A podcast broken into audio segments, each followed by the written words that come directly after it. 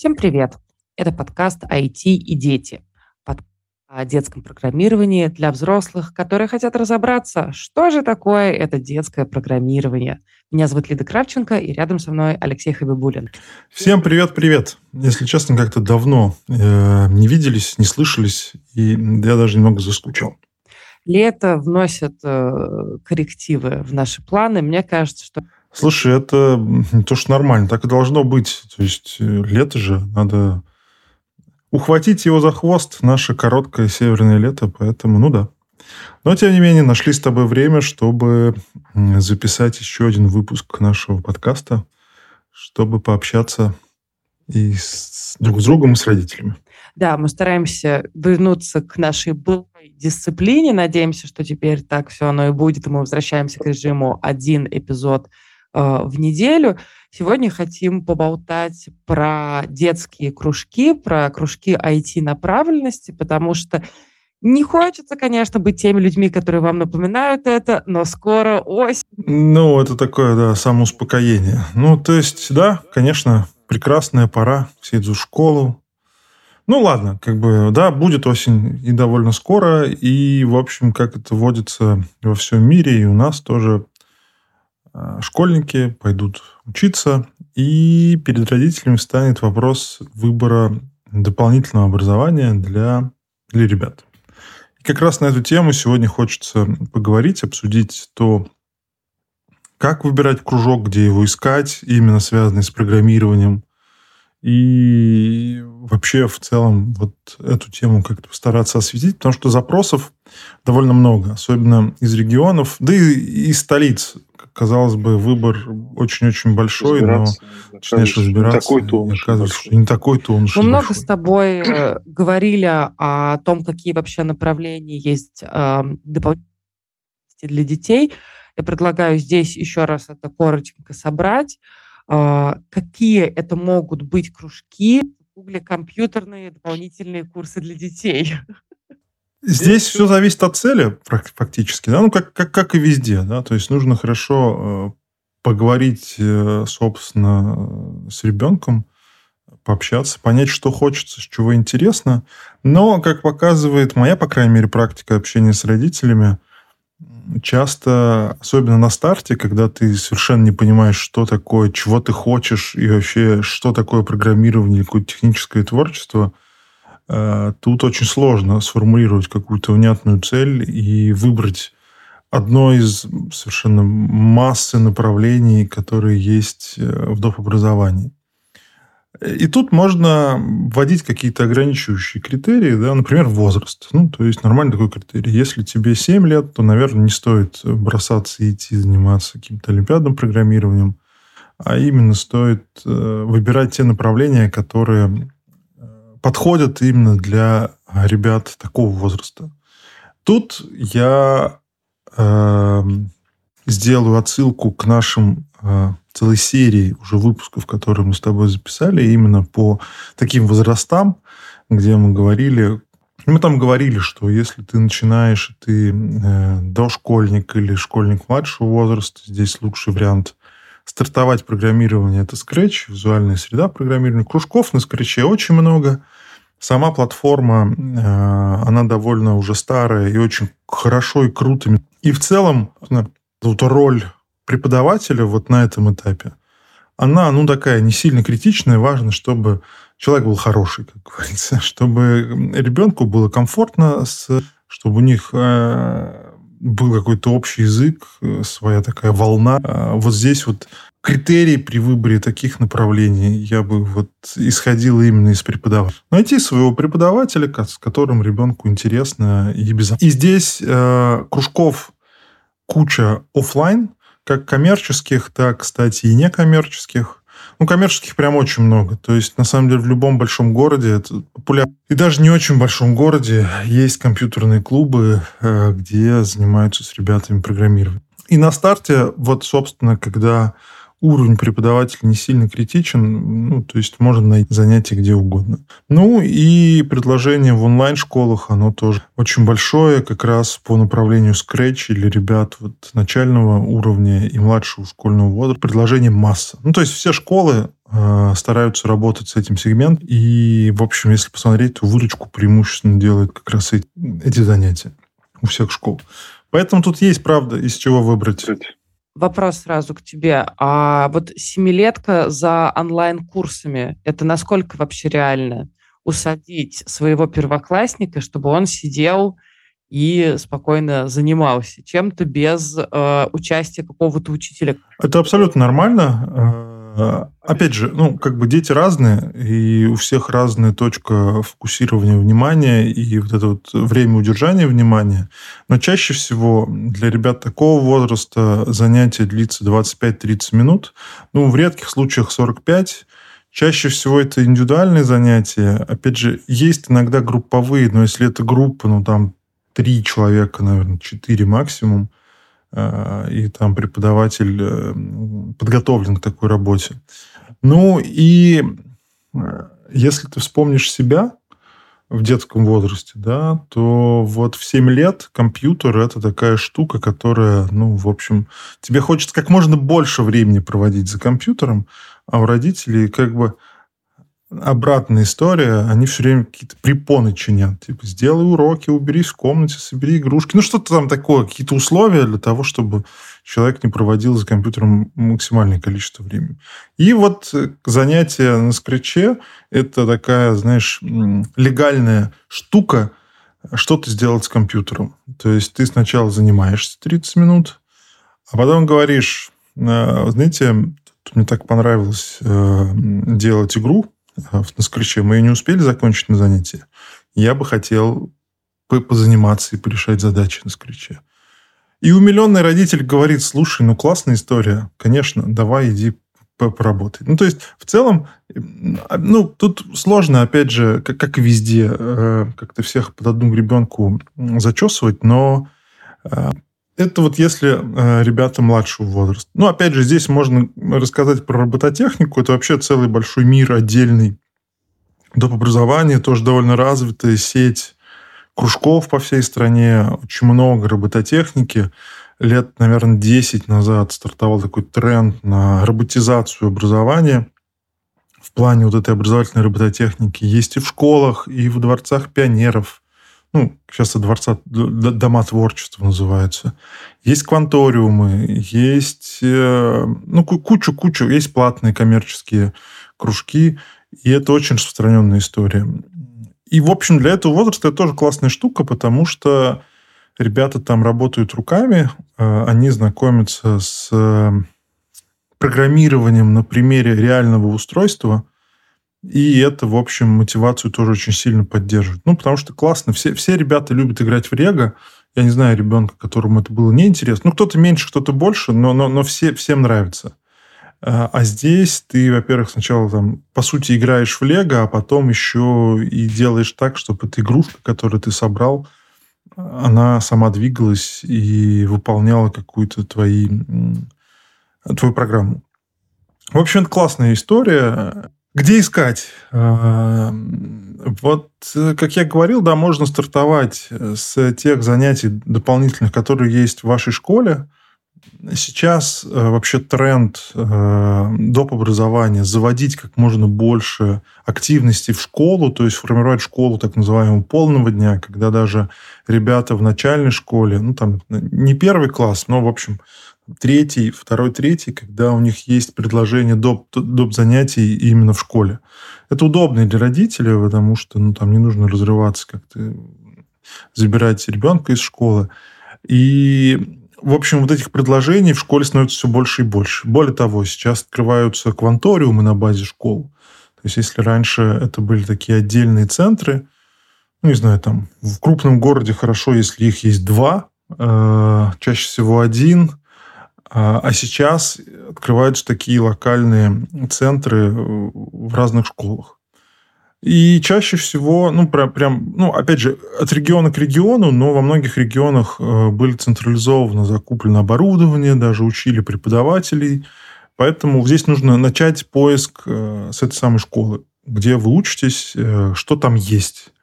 И часто, ну, здесь все зависит, конечно, от преподавателя в первую очередь, да, ну, часто там не только робототехника, а есть какой-то набор, из которого можно повыбирать и, собственно, вот э, посмотреть. А дальше это дома творчества. Э, в советское время была классная такая разветвленная сеть образования, и это было, пожалуй, одним из ноу-хау системы образования. А, и сейчас она сохранилась и во многом модернизируется. Там есть сложности свои, но, тем не менее, система жива, и туда нужно посмотреть. Э, очень часто этот вот ассортимент кружков, он довольно большой, и либо это все бесплатные вещи, либо ну, за какие-то не очень большие деньги, очень-очень вменяемые и доступные. Э, поэтому здесь э, поможет Google и еще нововведение последних лет. Сейчас все государственные, ну или муниципальные вот эти вот э, доп. образования заводят на специальную платформу э, доп. образования. Это называется навигатор дополнительного образования. Можно прямо так вот в Google вбить. И там уже какое-то ну, довольно большое число регионов, порядка 40, наверное, уже представлены. А будет еще больше. Ну, то есть, что это такое? Это, по сути, каталог всех кружков, которые доступны для жителей этого региона. Э, там немножко замороченный интерфейс, придется поразбираться, да, ну, то есть родители жалуются. Но в целом идея очень классная. То есть ты приходишь в одном месте, видишь все, что доступно тебе в непосредственной близости. Там можно фильтры настроить. Ну, в общем, классная история. Вот э, после школы можно пойти туда, посмотреть, что там происходит, какие есть вещи. Э, ну, собственно, и, по крайней мере, государственное доп. образование, то, которое финансируется из бюджета, э, эти организации стимулируют, чтобы они заводили туда все свои э, кружки и программы. Но единственное, что там как бы есть э, разные, не, совсем комфортные штуки, да, придется документы какие-то подгружать, еще что-то. Планирую, что это будет все агрегировано и синхронизировано с госуслугами. Не знаю, насколько это все сейчас работает. Но, тем не менее, такая вещь есть, и ей нужно обязательно воспользоваться. А дальше кванториумы. Э, здесь нужно на это все смотреть внимательно и тоже там сходить ногами. Чаще всего кванториумы неплохо оснащены. В общем, ну, там довольно диапазон большой выбора кружков. Э, не все кванториумы работают с маленькими ребятами, но, опять же, нужно посмотреть, почитать, пообщаться. А дальше коммерческие вещи, и это тоже нормально. А тут, мне кажется, в таком в, в нежном возрасте критично в шаговая доступность, чтобы не нужно было тащиться через весь город куда-то на занятия, да, поэтому нужно посмотреть на тот микрорайон, который, в котором вы живете, что там есть, сходить, пообщаться. Наверняка среди ваших знакомых есть люди, которые туда ходили. Ну и как это обычно бывает в образовании, все зависит от людей. И часто идут не в какую-то секцию, а к конкретному преподавателю, конкретному тренеру. Это тоже нужно узнавать. Что еще из интересного, да, по крайней мере, то, что не... Ну, что деле это не зависит даже от возраста ученика, да. Для ребят уже постарше – набор, он э, справедлив для любого возраста и любых направлений, не только технического творчества, обычного творчества, и танцы, и пение, и все остальное, и спорт. Э, в принципе, можно искать по такому же э, принципу.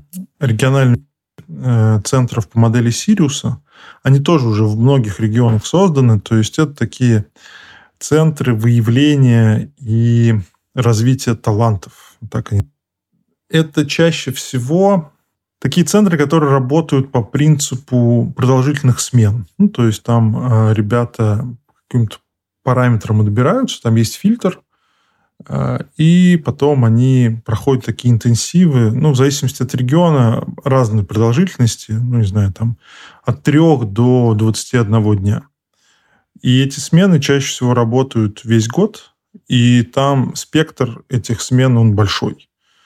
То есть количество программ, оно прям реально большое, и там есть и научные, как биологические вещи, математика, программирование разной степени, разных направленностей, да, то есть там от больших данных до той же самой робототехники, какой-то электроники.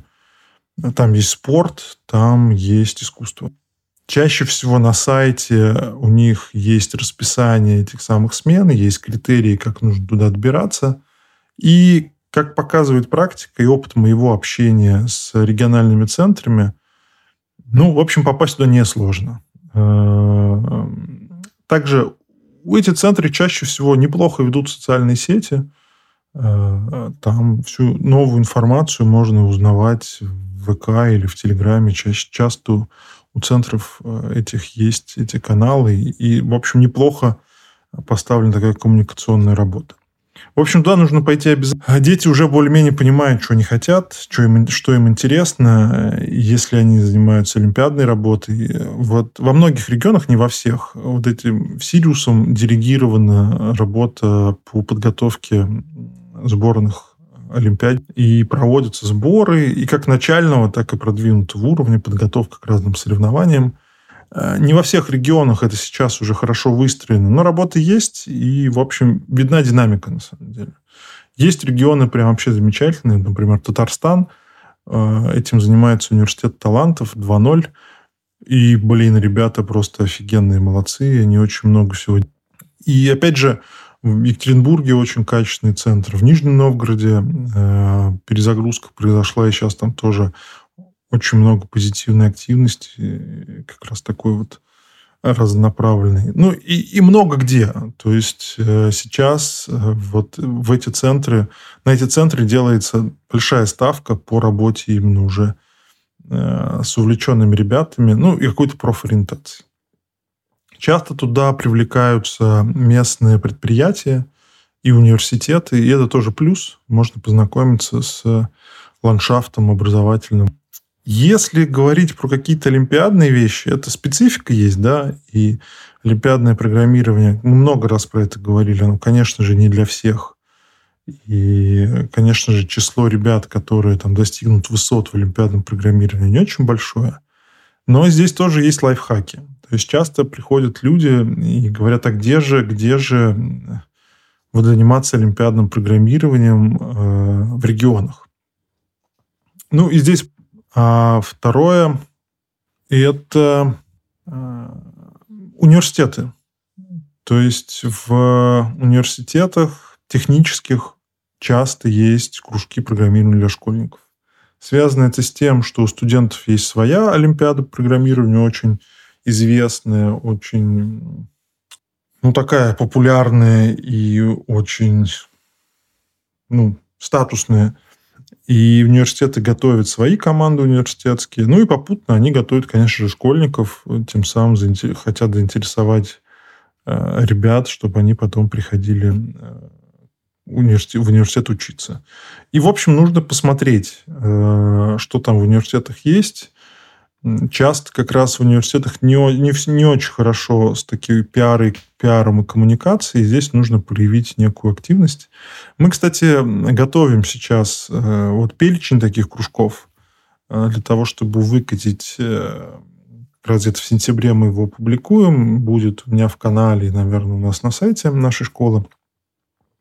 Туда мы включим эти региональные Сириусы и вот эти вот э, школы, э, кружки при университетах олимпиадного программирования. Э, и вообще ну, такая некая будет база, что ли, про которую можем что-то сказать. Ну, и можно посмотреть, опять же, если говорить про олимпиадное программирование, уже на какой-то уровень, можно посмотреть на э, предложения, которые есть у ведущих IT-компаний, Яндекс очень активно работает со школьниками, да, у них там целый блок называется Яндекс Академия, куда входят двухгодичные курсы по питону. Они есть то, что раньше, по крайней мере, назывался Яндекс Лицей. И там сеть довольно большая, сеть партнерских организаций по всей стране. Ну, то есть, мне кажется, в очень большом числе регионов можно найти вот эти курсы. Также э, есть подготовка по Олимпиадке – у Тинькова э, есть онлайн и офлайн курсы по олимпиадному программированию. У ВК какие-то вещи есть. Ну, то есть здесь можно смотреть. Э, там есть отбор, э, но часто, часто это, это все бесплатно, бесплатно для ребят. ребят.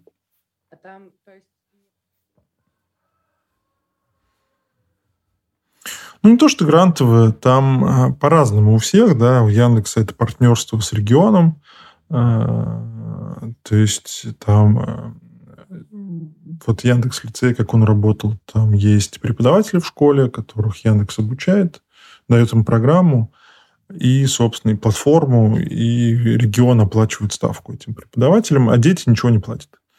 Ну, то есть, если все это прорезюмировать, то штука такая. Э, вот перед вами стоит э, непростая задача выбора направления и кружка для своего ребенка.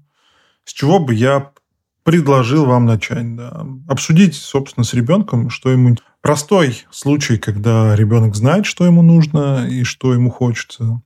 И здесь, э, ну, как бы все более-менее понятно, и дальше мы начинаем, вы начинаете, э, собственно, какой-то кружок по тому направлению, который интересен. Чаще всего, ну, это скорее исключение, чаще всего ребята не очень понимают, что им интересно. И здесь нужно, ну, просто пробовать.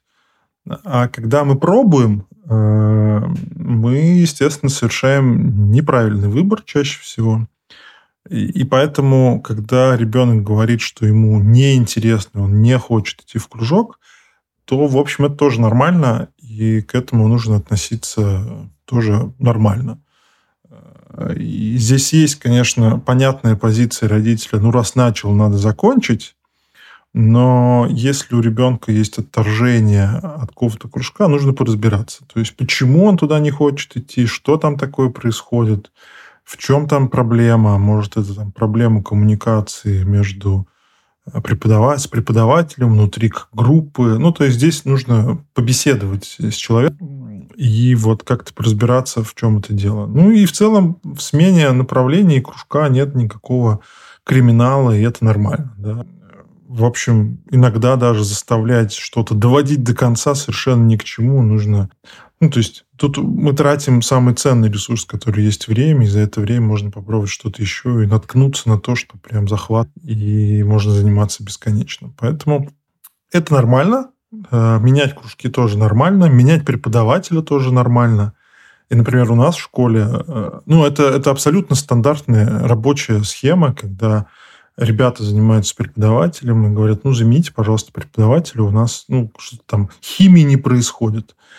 И в, в онлайне это тем более очень э, понятная история. Всем должно быть хорошо и комфортно, и продуктивно. Поэтому мы всегда идем на то, чтобы сменить преподавателя, подобрать того, что ну, сделает процесс обучения наиболее продуктивным и эффективным. Так что в этом нет никакого криминала. А вот как ты считаешь, ты поговорил, ты говорил о том, что э, сейчас идет тенденция на а, то, чтобы школы делали занятия полного цикла, да, в том числе какие-то а, курсы пришкольные, связанные с робототехникой, технологиями IT и так далее. Но как ты считаешь, с точки зрения социализации, как лучше? Отдавать ребенка на кружки в какое-то другое место, чтобы у него была какая-то другая среда, и другой преподаватель, и другие ребята рядом? Или это Слушай, зависит ну, тоже? Вот с социализацией, мне кажется, она сильно переоценена. Да, то есть я часто слышу, что нужно ходить в школу, потому что социализация, там все остальное. Ну, то есть нет, э, надо делать так, как удобно, да, и школьнику, и родителю. Ну, то есть школьник и родитель – это команда. И если есть э, кружок, который нужно тащиться три часа в рабочее время родителя, ну, как бы это неудобно. И чаще всего занятия в школе – это тоже нормально. Но, опять же, здесь нужно смотреть, что за среда в школе, что за коллектив и как к этому ребенку относится. А, если там все плохо, то тут дело не в кружке, а точно а в школе. Да? Здесь нужно разбираться и смотреть. Поэтому как бы я особого... Ну, опять же, все зависит от возраста, да, и если вот в младших классах это точно нужно все решать по, по месту жительства, чтобы минимизировать все эти переезды, которые, конечно, ребят очень сильно утомляют. А в более старших классах, когда ребята могут самостоятельно уже добираться, и, и, и в общем, это не становится проблемой, тут э, просто вот эта вот степень свободы становится больше. Понятно, что вот в ограниченном радиусе чаще всего там меньше всего, чем во всем городе. Поэтому э, вот э, как бы проблемы, то, что вот нужно обязательно кружок, чтобы в другом месте, ну нет, это не так. Онлайн вообще самый удобный. Ты приходишь домой, и у тебя дом кружок. Единственное, что вот, опять же, много раз об этом говорили, когда ты хочешь заниматься офлайн, у тебя разные эффекты, связанные с построением социальных связей, комьюнити и таким э, клубом по интересам. Э, и вот эта среда, она появляется автоматически. В онлайне нужно с этим работать, и это гораздо-гораздо сложнее. Но тоже возможно в целом. А вот о чем, то, о чем ты говоришь, да, это вот э, играют роль, э, выполняют эту роль разные лагеря и смены образовательные. Про это мы тоже отдельно уже говорили, и вот это нужно обязательно тоже свою кружковую работу включать и находить. Кстати, по поводу кружков еще есть э, кружковое движение, э, про него не сказали, тоже очень классные ребята, которые пытаются развивать в масштабах страны кружки региональные, можно на них посмотреть. Они проводят каждый день, каждый год э, конкурс кружков, конкурс программ, конкурс методических, методистов. И, в общем, там все результаты есть, и можно тоже в качестве одного из рисунков кружка, особенно в регионах, э, это использовать. Если вам тоже есть что сказать, если у вас есть опыт выбора кружка, то приходите к нам. Все ссылки на то, где можно пойти послушать наш эпизод и найти нас есть в описании к этому эпизоду. Расскажите, какие у вас есть лайфхаки, или если у вас были истории с тем, что вы нашли кружок, а он вам не зашел, тоже расскажите. Мне кажется, любой опыт это... Да, ну и я напомню про свой телеграм-канал э, «Дети технологии образования, как-то так, их совокупность. Я уже забыл, забыл, как он называется. Ну, в общем, IT Kids он называется в Телеграме можно найти. Э, там э, в том числе и про кружки много пишу. В общем, приходите, если вам эта тема интересна. Дежурно вам напоминаем, что мы всегда будем рады вашим отзывам, оценкам, комментариям и так далее. И это поможет нам скорее захватить топ-чарты всех подкастов. А главное, слушателя найти нас, которому актуальна та тема, на которую мы здесь каждую неделю разговариваем. Будем благодарны за обратную связь, э, за ваши вопросы, ваши пожелания. Ну и хорошего вам дня. Всем пока. спасибо. Всем пока.